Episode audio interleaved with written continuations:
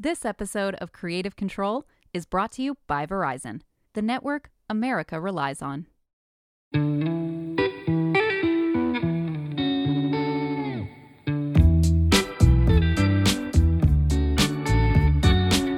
So, last week on the podcast, we talked about a talent agency working specifically with deaf and disabled creators. This week, I'm going even further into the space of marginalized creators by speaking with Annalise Campbell. Annalise is the founder of CFG, an influencer marketing agency geared toward BIPOC creators. I'm also chatting with Monica Veloz, a lifestyle and beauty creator under CFG management. I absolutely love this conversation. I mean, maybe because I'm a BIPOC creator myself, but we covered everything from how creators of color should view their work to holding brands accountable for the work that still needs to be done.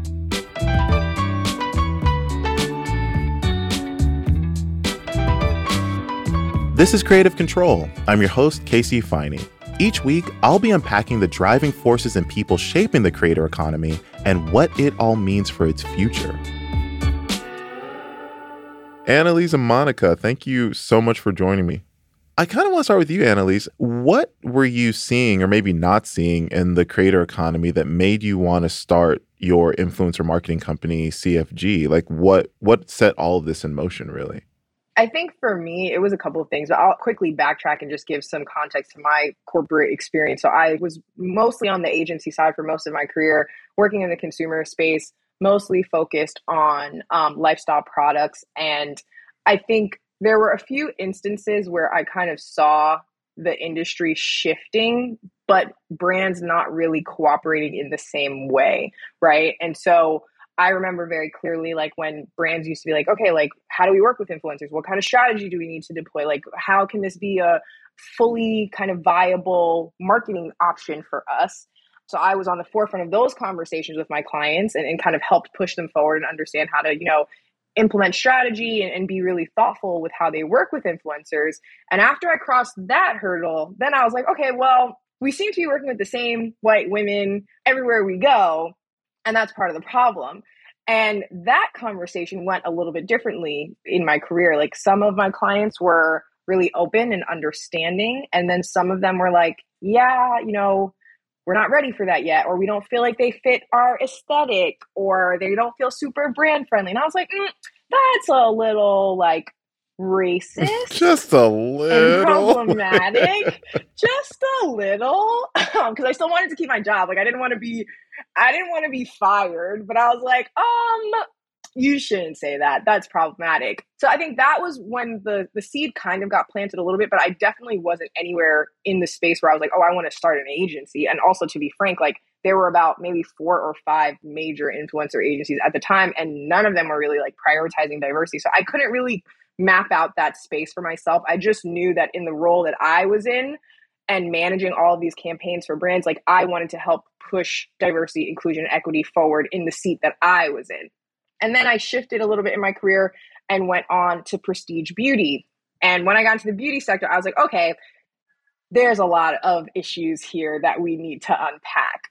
And I would see in both roles, really, I got to see kind of the discrepancy in pay, what brands were willing to pay, what creators were charging, who had management, who didn't have management. Like I got to see that discrepancy right in my inbox. And I could see the impact that creators who had all of these resources, like I could see that direct impact in how they managed their business, how they worked, how many repeat business opportunities they got. Like it was clear as day in my inbox.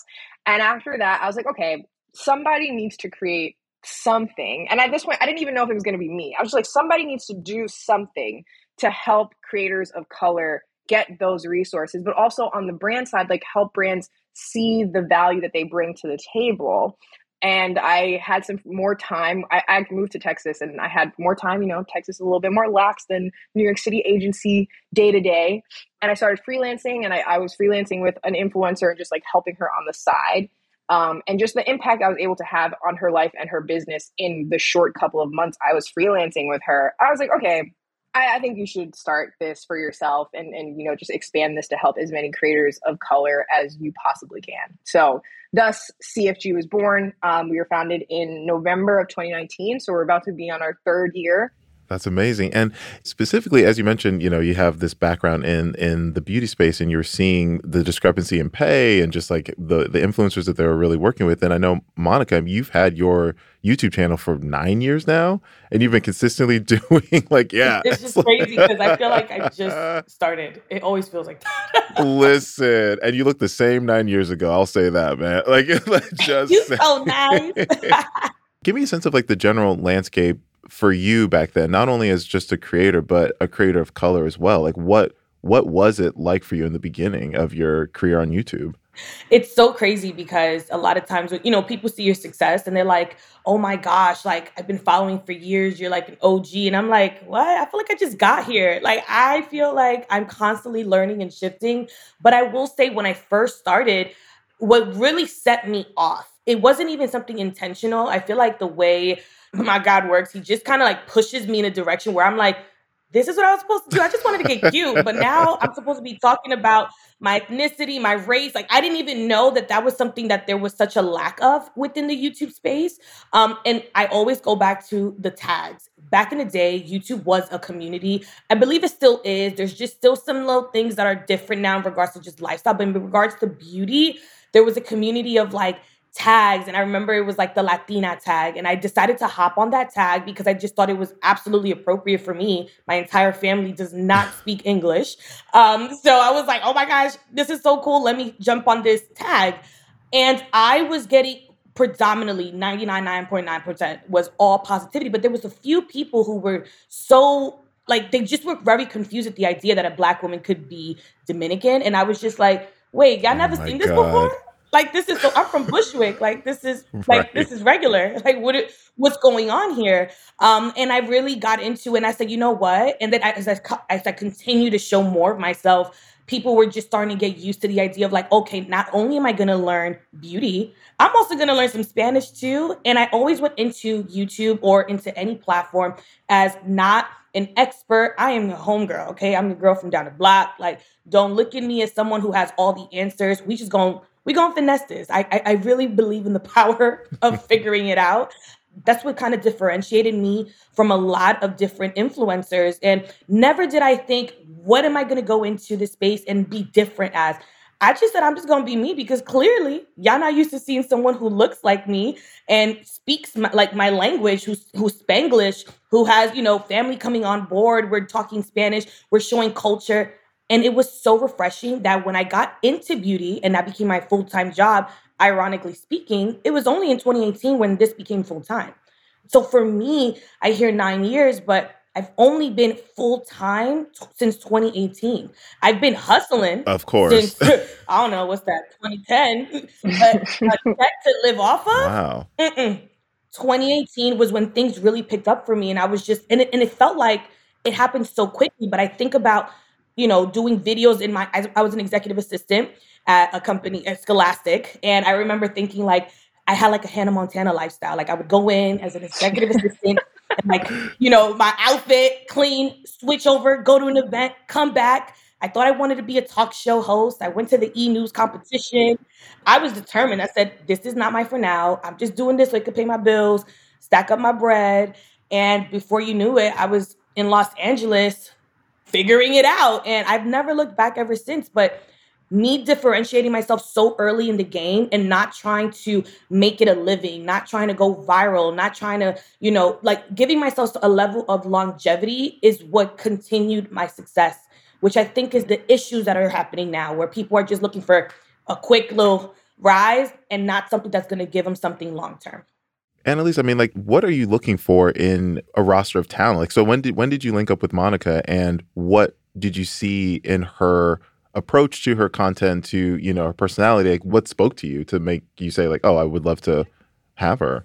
I'll start with kind of what we look for for our roster. I think for us, to Monica's point, like it is about longevity, but I think it's also about people who are in a place where they actually need management because i think like when you talk about the creator economy it's humongous it's growing there's so much opportunity but i think people often make the mistake of saying like oh i went viral now i need management mm. or i am starting to get approached by brands i automatically need representation and i think there is an element of oh, it's the best way to say it. There's an element of kind of having your footing before you bring on a management team. And unfortunately, like I say this, we have a wait list of like a 100 plus creators. I'm like, we can't work with all of you guys, right? But like what we can do is help share and disseminate information that might be helpful for you guys to at least get your footing and then be in a position maybe like a year from now or when you've grown a little bit more where you can say, yeah, like you'd be a great fit. So I think for us, we're looking for longevity, we're looking for diversity. That's a, uh, like our whole entire roster is diverse, obviously but we're also looking for presence on multiple platforms. Like do you have a point of view that is strong and well informed and are you doing it for the right reasons? Mm. because that's a really big thing. Like we're so invested in our clients success that we can't be with people who are just like oh i just want to make a quick buck and be out. Like i don't care about integrity. I don't care about the brands that i work with. Like i don't care. That just doesn't align with us as an agency like we're rooted in diversity equity inclusion and pushing the culture forward imagine if we were just assigned every Tom, Dick, and Harry who's like, oh, I just want to get paid from McDonald's, even though I'm vegan. Like we would just it it would just never ever work for us. Um, so that integrity part is really big. I think for me, Monica knows this. My experience with her is a little bit more personal because I worked in the beauty space. And so when I was in beauty and I'd make talent recommendations, Monica was one of them because hey. I, yeah, because I was like, we need Afro Latina representation. Like we need people to actually see, and I'm sure you know this, you're from New York. Like there's a big segment of New York culture that is around Dominicans not acknowledging that Huge. they're black. Oh my gosh. Not acknowledging yes. their blackness. And there is there's a huge community of people who behave that way. And so for Monica to be one of those people in the beauty space who was like very transparent about like, I'm Afro Latina, this is my heritage, this is who I am, like take it or leave it. I think at the time was so refreshing. So that was my first entry point to Monica. I was like, listen, I now work in the beauty space. Like, these are the people that I think we should work with, and this is why, right?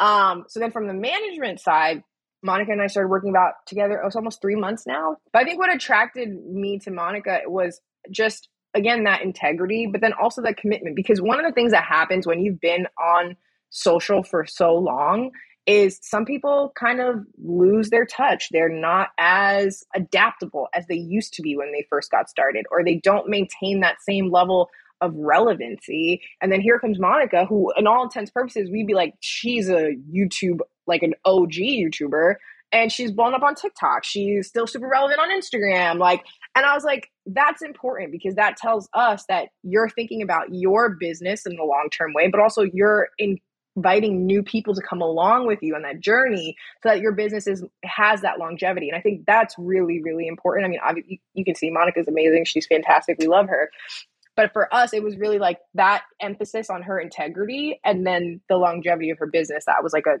absolute no-brainer. Like we'd love to have you on board. That's so sweet. Aww. So and monica i mean what what impact have you seen on your channel on your business since linking up with cfg I always feel like if you feel like you've already learned everything you can from, you know, one place or a group of people, definitely push yourself to go somewhere else. No matter how comfortable you are. I never left, you know, another manage my other management company because it was a, a money issue. The money has never been an issue, right? But I feel like as a creator, you have to challenge yourself to be put in different spaces, in different rooms, so you can learn. Like when I got into CFG and the information that was given to me, I've been in the game for what, nine years? I was mm. blown away. Okay. I'm like, first of all, what? What are we talking about? What is this? And it's so refreshing. And it inspired me because it was doing even small things like holding me accountable. Like every Monday we would have a meeting. And I'm like, yeah, you said I was gonna do a video. You okay, Monica, you said you was gonna do a video on Monday. So what happened? uh, yeah, it's that accountability because she's right. So for me, I'm just like so excited because again, CFG allowed me to see this space in a way where I thought I've already figured it out. And when I got in, it was like, I know nothing. okay. We I know nothing. I'm so inspired and I'm just so ready to just like continue to push, you know, the envelope because they're looking at me like, oh, you're OG. And I'm like, no, I don't know much. Like I know enough, but just to have some more insightfulness on something else a little bit more deeper.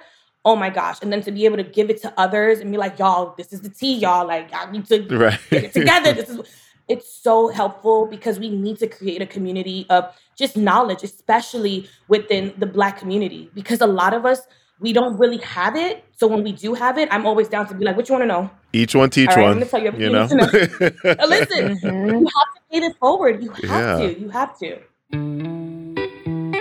We're going to hear more from Annalise and Monica after the break.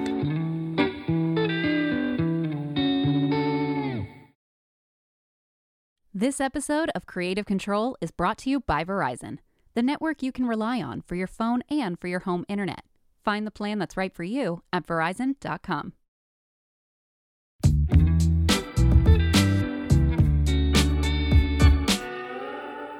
What have you found, Annalise, that like brands are looking for these days? Because I, you know, I remember when it used to just be strictly about how many followers you had, but that's we that's sort of melted away. I mean, like now we have the rise of micro influencers or people influencers that may not have the millions and millions of followers are still getting major brand deals. And so, just overall, like, what are you seeing that brands are looking for in creators? Yeah, that, that's a great question. I'd say it, it's moved well beyond like standard vanity metrics at this point, where they're focused more on storytelling, authenticity, integrity. I also think you just have to kind of think about the ecosystem in which we operate in the sense that, you know, there is a rising consumer group who has now dollars to spend in the same way, and they're way more tuned in than I think millennials were when we were the kind of the shift was happening from boomers to millennials becoming the majority consumer spend. And so I think brands are painfully aware, and some of them are learning this lesson the hard way, that integrity and authenticity is key, and consumers can kind of see right through something that doesn't feel like a good fit. So I think brands are definitely looking for creators who have relevancy with their audience, can bring a story or concept to life, and have that trust and one to one with their audience because I think without that, it's going to fall really flat. And I think to Monica's point, piggybacking off of what she said earlier, like I always tell people at the end of the day, like CFG is that we're marketers first. Like we're not people who used to manage like actors and then started to shift into talent and creators. Like our bread and butter is marketing. So that's the way that we approach it. And that's how we try to educate our talent because I'm like, you guys need to understand the role you play in this billion dollar industry. Whereas I think so much of what has happened in the past is, you know, it's been kind of a free for all and nobody really talks about how influencers are actually moving marketing forward. Like they talk about the creator economy, but we don't talk about how it plays in the entire marketing ecosystem. So for us, it's always about that education to make sure our clients understand like why we charge what we charge, why we push back on certain things, why we negotiate certain things the way that we do, why we'll push for certain brands and not others, like why we might say this is a bad idea, like don't go forward with that, or like because they they need to understand like how they actually play into this space and what their impact is, what their ROI looks like, what their equity is. Um, and I feel like so many times that part of the conversation gets skipped people just want to talk about dollar and cents, which is fine. But at the end of the day, some CMO somewhere in some seat is going to look back at their influencer programming for the year and going to say, okay, that was a success. That wasn't a success. And I want my clients to be able to understand like why you are viewed as a success and why you could be potentially not viewed as a success and understand that. Oh, that's so important. And I'm curious. I mean, this is really for both of you. I know CFG launched, you know, a year before 2020, you know, like or a couple of months, honestly, before the events of 2020 specifically, Mhm. you know, when there was this reawakening that there was a thing called systemic racism following the murder of George Floyd, which is just wild because it took that event for people to be like, "Oh wow, systemic racism is is truly a thing." And we saw so many brands coming out with, you know, pledges, making pledges for more inclusivity in their campaigns and their companies. And so, from both your perspectives, 2 years later, do you think that these brands have kept the same energy in working with more diverse Hmm. cre- oh Annalise, that that snicker did not go unnoticed let's Oh, let's start sorry, with you let's start with you the floor is yours Oh man.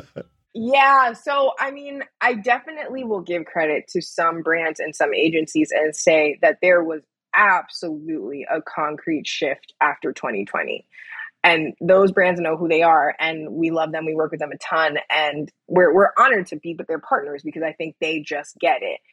But then I would say there was a level of what I would just consider like performative activism and some people made a lot of promises and just didn't really keep them.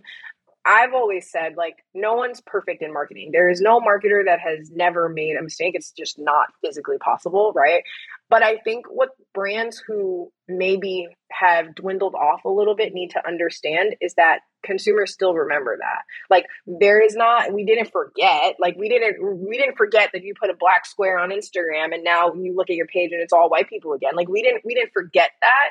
So i think brands do have to just have a kind of reckoning moment where they say like oh yeah we messed up. Like we didn't get it right this time. Here's what we're doing differently. Here's how we're gonna kind of move forward. So it's hard to say. Like i will say there has been a tangible like clear impact and i remember when that was all kind of happening, also it was coupled with the pandemic. Like I had a lot of creators who were like, Annalise, are we gonna be okay? Like, are we gonna be like what's gonna happen, right?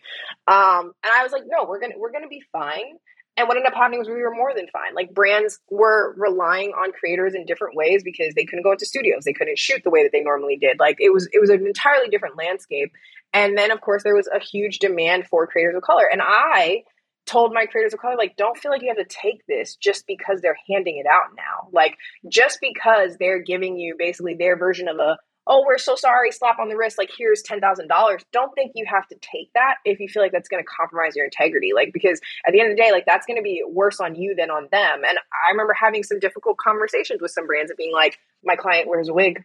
She's not going to use this product on her natural hair because her audience is going to be like this is fake like we've never seen her natural hair before. Her hair is always in protective styles. Why would she use this this way right now? And I and I've had to kind of push back on a lot of brands and say like this doesn't work for this demographic, and you need to trust them and let them kind of lean into what they know will work for their audience. And if you're not going to, then we can walk away. And I think it's hard when you have an environment where Black creators and creators of color have been so under prioritized. When the floodgates open, people feel like, oh my God, I, I can't say no. Like how dare I? Like, I'm finally getting these opportunities, but it's like, think about what you want for the long term. Like, are these the actual brands you want to be aligned with, or are you just taking it because the opportunity is available? Um, and so I think that element of forward thinking helped our creators a lot because I was like, listen, I know, I know it sounds crazy. I know your email is blowing off the hook, and everybody's like, "Oh wow, black people exist." Don't fall for it. like, oh, take a second because that's the reality of what it was. Right. So, Monica, to that point, I mean, how was it for you as a creator going through this surge of people realizing that, oh, black creators are here and they actually, you know, like we need their point of view? Like, how was that for you? It was one of my most successful years. We can just say that. And it was ironic too, because I'm like, no, I've been working, but like I said, full time 2018. Okay. So for me, I'm like, I'm I'm doing okay. Like I just moved to LA in 2018. I'm, things are great. That happened. I was like, what? And to Annalise's point, I was one of those many black creators where we're like, we can't say no. They're throwing thousands and hundreds of thousands of dollars at you, and you're like, oh my gosh, will this will this stop mm-hmm. once this is like over? Like, you know, you're doing interviews about how do you feel, oh, you know, creating, and then you're I'm like, what do you mean? How do I feel? Like I, I I don't know how to feel. Like this is my reality. This is just right. you guys are experiencing this for a pocket, but we deal with this every single day, and we have to perform. You know, so it was it was a really hard time for me as a creator too because I'm being vocal about what's happening within you know our justice system, and then on top of that, I have to be applying makeup. Right. Okay, Monica Stoutnews originated because she wanted to be not me saying she, child. I wanted to be a stylist. I thought that that's what I wanted to do. My brother's a photographer. I wanted to, you know, assist him, but I realized I wouldn't have a voice. And I think the beauty of being a content creator is you have if you decide to, you do have a responsibility to use your platform to create awareness about what's happening. So I was hell, I was doing uh, interviews with Telemundo. Mm-hmm. You know, even in my broken Spanish, like, um, yeah, you know, Latinos may not know this is your problem, but it is okay. Like I, because I, I wasn't seeing it enough. I would have conversations with my family. They they only knew what was being marketed on, you know, Telemundo or Univision, and it wasn't what we knew. It was what was being interpreted to them. So for me, I was starting to look at my colleagues like, "You really gonna apply blush right now?" like I don't want to talk about this. Like we have to. Um, but again, it was one of my most successful years because one thing about my page, it's never been about promoting you know, a transformation. It's been about mm. a feeling. So, you know, when I think about how much money is invested into, especially at the time, Black content creators, it's insane. You know, a lot of times people can, you know, make fun of like, oh, influence. I'm like, you guys don't understand. Like, I truly believe in my core, like, especially like black content creators, we have the ability to shift. We have the ability to make trends. I mean, the proof is in the pudding with just TikTok. I mean, most of our dances, yep. honey, it's coming from from us. Oh yeah. You know, so it's just I, I have to take it personal, but I also do feel that I agree, and at least it's hard to say if brands are are consistent or not, but I will say I always would like I, I want to believe that there's still room for more. You know, I'm very vocal as well, uh, where if I see that there's a lack of representation, I will walk away from a bag. I will speak to the CEO. I will make sure that you're like, okay, you know, I I I would I will ask to be removed from PR if I do not see that you're aligning yourself with. I don't need. I, it's not even about me making the money. If I don't see a brand that aligns with the demographic that I'm aligned with, and I'm not seeing money being distributed across just a minority group, I will not support the brand. And that's just for me. I won't go to the event. I will not even put it on my Instagram. Like, I just think it's so important for me. It's not everyone's responsibility, but for me, I don't care about the money. I care about knowing, okay, if you're not to work like me with people who look like me, at least I need to see that you're working with somebody who's within my scope. So if they don't follow me, they can follow someone else. How many people have millions of followers now, not making no money? Yeah. Not like no. I'd be like, huh? It's, I'm blown away, especially on TikTok, where I'm seeing the like. There's like this interviewer who's asking people how much money they're making on TikTok. Some of these people have like nine hundred thousand followers. They're making like a thousand dollars a video, and I'm just like, whoa mm-hmm. you're still chasing a number and i think the and again going back to why i went to cfg it's no longer about your following it's about your longevity it's about your packaging how it's presented your media kit and the lack of knowledge within our community is it, it blows my mind so anytime i can i'm like look y'all Get we got to get it right. Get that media kid looking cute. you know, zhuzh it up. Y'all never zhuzhed right. up your resume. like what we doing? You know, like there's so much out there. Don't, don't like you. You you have there. There's so much to offer, but brands. Uh, you, I see it from my point of view. I've been blessed to continue to work with brands, but then I see how many other Black content creators are not getting a bag, and that's when I get concerned because I work but I see how other people work who are not working, you know, who are not making money off of that type of work.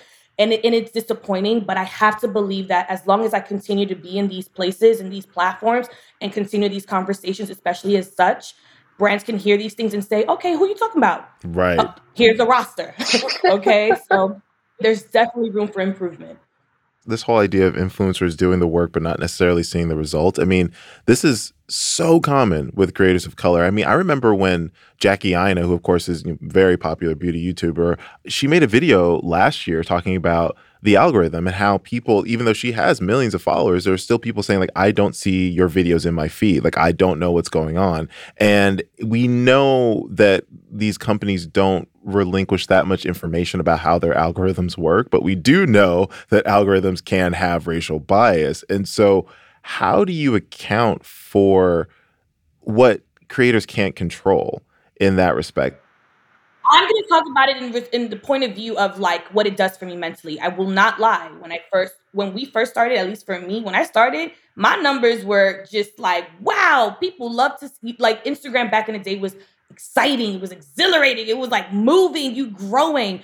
And again, I go back to the whole you have to adapt. You know how Annalise is saying, you know, you have to learn how to continue to stay relevant if you have an audience, and I always tell people, if you have 10 people who are your ride or die, who will buy your product, just stick to them. They will grow. They will tell your grandma, they will tell their cousins. I focus on what I can control, and what I can control is the quality of my content, my the conversations with my audience, making sure that my audience leaves with something tangible that they can take back with them. It's not a one-off scroll. Eh, sure, that was cute. Something that makes them want to come back. I had to tell myself for a really long time, stop looking at the numbers. You know, although we know ideally numbers matter. Num- that's what the first thing that they're asking for, right? Screenshot of your analytics. Ooh, this week you want to get a screenshot? like, like, let me, let me, let you know. Like, and it's those things where you're just constantly like, oh my gosh, like, you know, especially with the platform such as Instagram. Like, I feel like if I don't post on there in a day, child, mm-hmm. You know, the dead zone. Like, I have to continue to be active. But once you let go and you just do your thing and you let your audience just I, I don't feel like I'm pressured to be present every single day. My audience knows me. So for content creators, you're listening, focus on what you can control, your quality. I am so anal about how my stuff looks. Okay. Like I will not, if a brand asks me, can it be done in 24 hours? I will nine times out of 10 say absolutely not because I, I it has to live on my feed. I've really, you know, uh embodied no. It's insane to me. Like I will push back and at least I'm like, no, you have to, especially as a person of color. Do not feel like you have to do everything when they say jump. You matter. They approached you. Your audience is gonna stick beside you. If you need to take a week off to clear your head, take a week off. Your audience will come back. I know the algorithm can be tricky, but they'll, it'll pick back up. One of my videos just went viral, and people, I'm like, what the heck? People like, I haven't seen videos in years. See? and they follow me. And, and to me, I'm just like, oh my gosh, how the hell did that even happen? But I can't control those things. What I can control is my narrative, how I'm perceived, brand, how brands look at me. And I'm like, okay, this is what I still have to offer. I offer you a feeling, I'm offering you a lifestyle. I'm not just offering you a gimmick. This is not a performance. This is this is who I am. So when you focus on those things and qual again, quality. And I'm not talking about just like vividly what you can see, your quality. Like if I can, t- I want to taste your content. I'm like, damn, I know she went in. I know they went in with this content. It's not something they just threw on there and they just hope it. No, it has to have something. It doesn't. I don't even care if it's your niche. Like I just want it to be something that's you. It's organic. When I look at it, I'm like, that's Monica's content. I don't care if I saw it in any prop. That's her content. And when you focus on those things, F the algorithm. Okay. The brands don't care about the algorithm. They care about what are people going to your platform for. For you, the consistency. Child, I can go about this all like I know you can. because it can mentally mess us up as a creator when you put your hard work into something and it flops. But when you have a group of people who are like, you know what, girl, it was still fire. Don't even worry about it, and you're proud of it, forget the algorithm. I love how this looks on my feet. Your baby's in there. It's like, why is my mom all riled up right now? What's going on? Let me kick her a little bit. Tell her calm down. Mental health is everything, and those algorithms and numbers they be messing yeah. with us. But we have to focus on the bigger picture. We have to. And Annalise, I mean, so how do you look at this? Like when you when you're managing uh, these these creators and you're going out to brands, like there are those things that we can't control. And I've actually explored the state of algorithms in three episodes in this podcast because I was like, I want to better understand like what these platforms are doing. And so, how do you think about those things that these creators can't really control? Again, my perspective is always from the perspective of a marketer, right? And so I my POV is like if brands wanted guaranteed performance, they should go run paid search ads. Like that's what you should do. You should run pay per click, pay per result. That'll be guaranteed. You'll get whatever benchmark you set in the platform, it'll only spend against that. Influencers don't work that way, and algorithms don't work that way. And so there is an element of conversations that we have with brands on behalf of our clients to say, like, hey, this didn't do well this week for her. Like she her metrics just weren't the same. Like she'll happily repost it next week or reshare it or talk about it organically the following week. But like at the end of the day, like she's done the absolute best that she could do in this perspective. And so there there is there is an element of just that level of transparency. I'll be the first person to like like Monica said, like y'all want to screenshot my analytics this week. Like this week is not looking so good. Like you should tell brands that. Like there isn't you know your audience best. like if you're if you're hearing your audience being like no one's seeing my stuff like don't volunteer to go live that week and like tell your team tell your manager tell the brand like hey like i don't know what's going on with my engagement this week but it's not looking so great like i'd rather post last week like or the following week or whatever the case may be like i do think i could like die on this hill but there is an element of partnership that is so often missed in this industry that kills me because mm. brands can't do it without influencers and influencers can't do it without brands. So the sooner we all just have a kumbaya moment about that, like we'll be so much better off because I think brands need to like just give that level of understanding and vice versa. Like trust them. They know their audience the best, right? And so to Monica's point, like I've had to talk a lot of creators who aren't as experienced and have been in the game as long as, as Monica had, but I've had to talk them off some like pretty steep ledges that they're on just because of some the way something flopped. I'm like, it's fine. Like I promise you, right. the people who saw it really liked it. Like, do not let those numbers completely throw you off your game. I know the reality of the situation. Brands are still looking at certain metrics. They want to see, like, okay, what does reach look like? What does story views look like? What percentage of your story, your audience is viewing your stories? Like, what's your click through rate? Like, there are those metrics that they unequivocally want to see. But my challenge to creators is always like, if you don't think something is going to do well, tell me because then I can get ahead of it and we can adjust. Like, if you're like, hey, Annalise, they're not going to go for this, this is not going to go over well with my audience tell us so that we can fix it before it gets to a point where a brand is saying, well, this didn't perform. Like, and I think right when I have those conversations with brands, they're always like, oh my gosh, thank you so much. Like, mm. this is anecdotal, but yesterday I had a conversation with a brand where a creator created something. She didn't love it. She was like, I do not feel good about the like the quality of this. Like it, it feels mm. too commercial. Like my audience is not gonna read well. And so she was like, let's give this asset to the brand for them to use on their channels. Like, I'm happy to do that. And I'll create something new that I feel better about that I'll just post on my channel. And the brand was over the moon, like ecstatic. They were like, oh my God, hmm. thank you so much. This is perfect. Like, we absolutely love this. She has full free reign to create whatever she wants for her channel. We'll use this on our brand marketing. And the content that she went live with did fantastic. And it's like, and that's why I think thinking about influencer marketing as a vehicle of marketing is really important because that understanding of like, oh, something might feel too commercial, or something might read the wrong way, or this may come off wrong, or this may not do as well based on X, Y, and Z. Like that's marketing. That's like baseline marketing 101. And I think when those principles are applied to the creator economy, that's when people do the best. That's what I was gonna ask. I find I'm find this so interesting because you know, when you, as we were talking about, campaigns may not performing as well as, you know, a, a creator may have hoped. The first thing I thought about was the, like the parallel in the film industry, like whenever there's like a black led uh, or a person of color led film and it doesn't do that well in the box office, and a lot of executives are like, well, this is why we don't fund these kinds of movies. And so when it comes to brands, I mean, are you, are you finding that they're understanding to things not working as well as they may have hoped, or is it? Are you finding a sense of like, well, this is why we don't work with creators of color that often because you see it doesn't pay off. Some brands get it and some brands don't. But the, the crux of it is that, in the simplest terms, if I thought about the fact that I've spent the past 10 years focusing on one audience segment and now I'm finally focusing on another audience segment, you would think that you would say to yourself, how about we don't compare these two audience segments because they're not the same, right? Like, nobody running ads anywhere would be like, who's targeting different audiences would ever be like, oh, yeah, the Gen Z consumer over indexed on Instagram story click through rate and they had the strongest click through rate. And my boomer consumer didn't do anything on Instagram. So right. you'd be like, yeah, duh. Like, of course not. Obviously, right?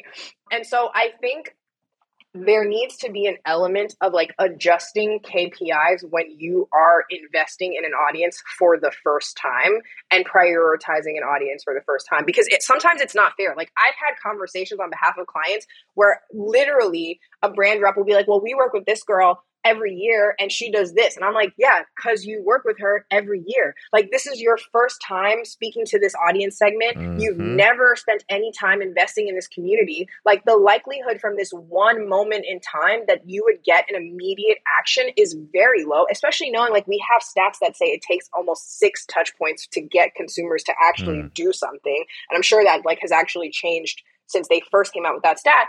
But it's like, if I spent my entire time making a brand that just spoke to Afro Latina women in in New York, and then I was like, okay, I want to talk to the Afro Latina woman in Miami. Like, I would have to change up my approach because it's not the same.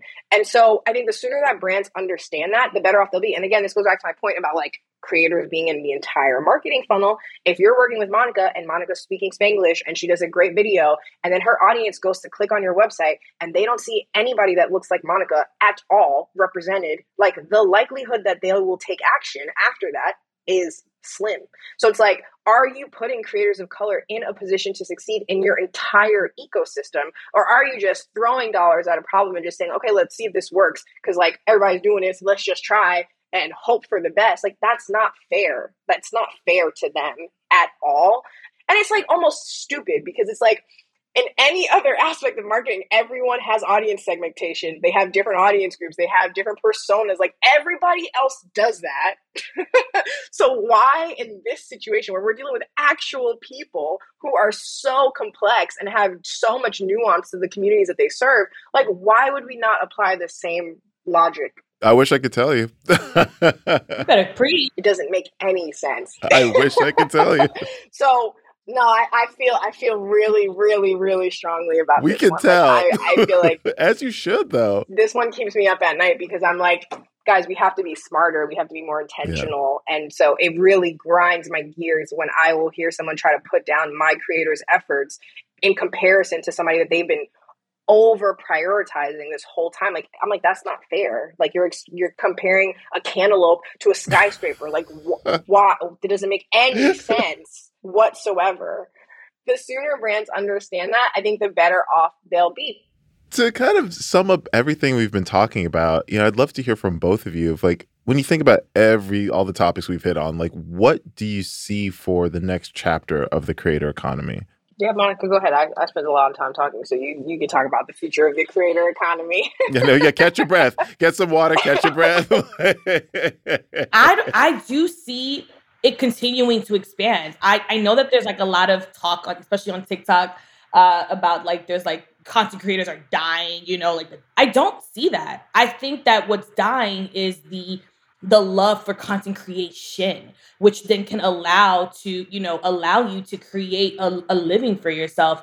And i think when people can stop going into this industry with the mindset obviously you want to make ends meet. I think when you go into it with the love for doing content creation everything else will flow. The quick little you know i do see a lot of like how to make money. Like literally that's my feed. Like on tiktok. How to make money. How to do that and i'm just like dang if I knew all of this when I first started, I think I would have been one overwhelmed, but I probably would have been broke as hell. You know, people are leaving their jobs because there's a lot of like, this is this is the to do. You know, you do all these bullet points, you're gonna make money. I'm like, I've been in the game for almost 10 years. I just became full time in 2018. Full time. And people are leaving their, like, literally, uh, uh, again, whatever's for you. But I just think it's bizarre how now the industry is kind of like making it feel like Everyone can do this. This is not glamorous. So when I think about the economy, I, I am really hopeful that within the creator community, they realize that it's beyond just getting cute and doing a transition. There is a work ethic that has to be applied. Like I'm six months pregnant. You think once that contract is signed that they're like, oh, nope, she's having a moment? Mm. No, you got to get to work. But that has you you have to have a level of work ethic that allows you to continue to have a successful career. So I hope that for the creator economy in regards to the creator community, they realize that the power is definitely in their hands if they can move away from just focusing on the dollar. Because if you're doing things for the dollar amount, you're gonna end up doing a deal that is not for you, will lock you in for a cute minute, and you're not gonna be able to like ever explore other avenues of opportunities. So I'm hoping and I am hopeful the community and the creator economy is going to flourish. I think we're just getting started, honestly. I think especially within the TikTok community, I'm very like, yeah, I like even for me, I'm like, oh, oh, like I'm hyped because it allows me to not feel so, you know, like I, I, again, I come from an era where it's like production. I'm thinking like, mm-hmm. you know, lights, camera, TikTok. I could show up in my bonnet and be fine and people uh, like can like what Instagram, YouTube, it's like lights, camera, action. But I even think for those platforms, we're shifting into a more who are you? Uh, something that's relatable, and it's so refreshing for me. Who needs to so for someone who honestly always had to be so nitpicky. I'm just taking off my wig on camera shot, and I don't care no more. Okay, and I don't care, and my audience don't care. You know, again for Black women, that was like you never did those things. Now we don't care. Okay, so I'm excited. I, I definitely see that we're just getting started especially within the Black community and the Black content creator community. Conversations like this will allow it to be pushed forward to make brands uncomfortable and to have more of these conversations behind the scenes. Love that. And so, Annalise, where do you see? Yeah, I think Monica hit the nail on the head. Yeah, I, I, think there is a lot of room for growth. And I think what I can see from where I'm sitting is the emphasis on authenticity and integrity. Like we are so far beyond the place where people can just put stuff out because someone told them to do it or they got a check to do it. Like people can see right through this. I remember someone going off on TikTok talking about how this really big TikToker created a co-branded product with another company and never even posted about it. And they were like, I'm not buying this. And like that's where we're at. Like people can see right through some of those things. I think from the on the brand side and on the marketing point of view, I think brands and agencies are just going to get smarter my genuine hope is that they start to view creators more as partners and understand and lean and trust on them a bit more versus what it used to be. Was like here's a brief here's exactly what to say here's exactly what to hashtag here's exactly how to film it exactly like i hope that we move to a place where there is more of that just partnership and working together and creating things together. If I had to say something that I have my eye on, like specifically right now, it's live shopping and e commerce because it's interesting and it's funny because like none of these brands were created as shopping platforms but that's what's happening because people have so much exposure to new brands new products new everything on these platforms. And so what i think is really interesting is what the shopping and buying power that's coming out of these platforms. Like people are selling out things at target at their local target because of a 15 second tiktok video right? And so it's going to come to a reckoning either way. Like I think they said this year that more people searched on TikTok than Google, and like I know for a fact, like any brand marketer who's reading that is like, "Holy shit!" Can I curse on this? I, I know that's what they're thinking. Yes, you can. Please. I know we just met, but yeah, you can. like, like I, I, know that's what they're thinking. I haven't searched nothing on Google in a minute. I know, like, and so the, if anyone's looking at that information, they're thinking like, "Oh my gosh!" Like shopping behaviors are changing the way people are consuming information is changing on these platforms. And so I think we're going to see a huge emergence of just creators really pushing live shopping forward. And so that's one thing that I definitely have my eye on in the creator economy for sure. Wow. Well, this has been such a pleasure. Thank you so much, Annalise and Monica. I really appreciate your time and your insight. This has just been uh, this has been a good way to spend my afternoon. So thank you for yeah, all the truth and all the insight. Love it.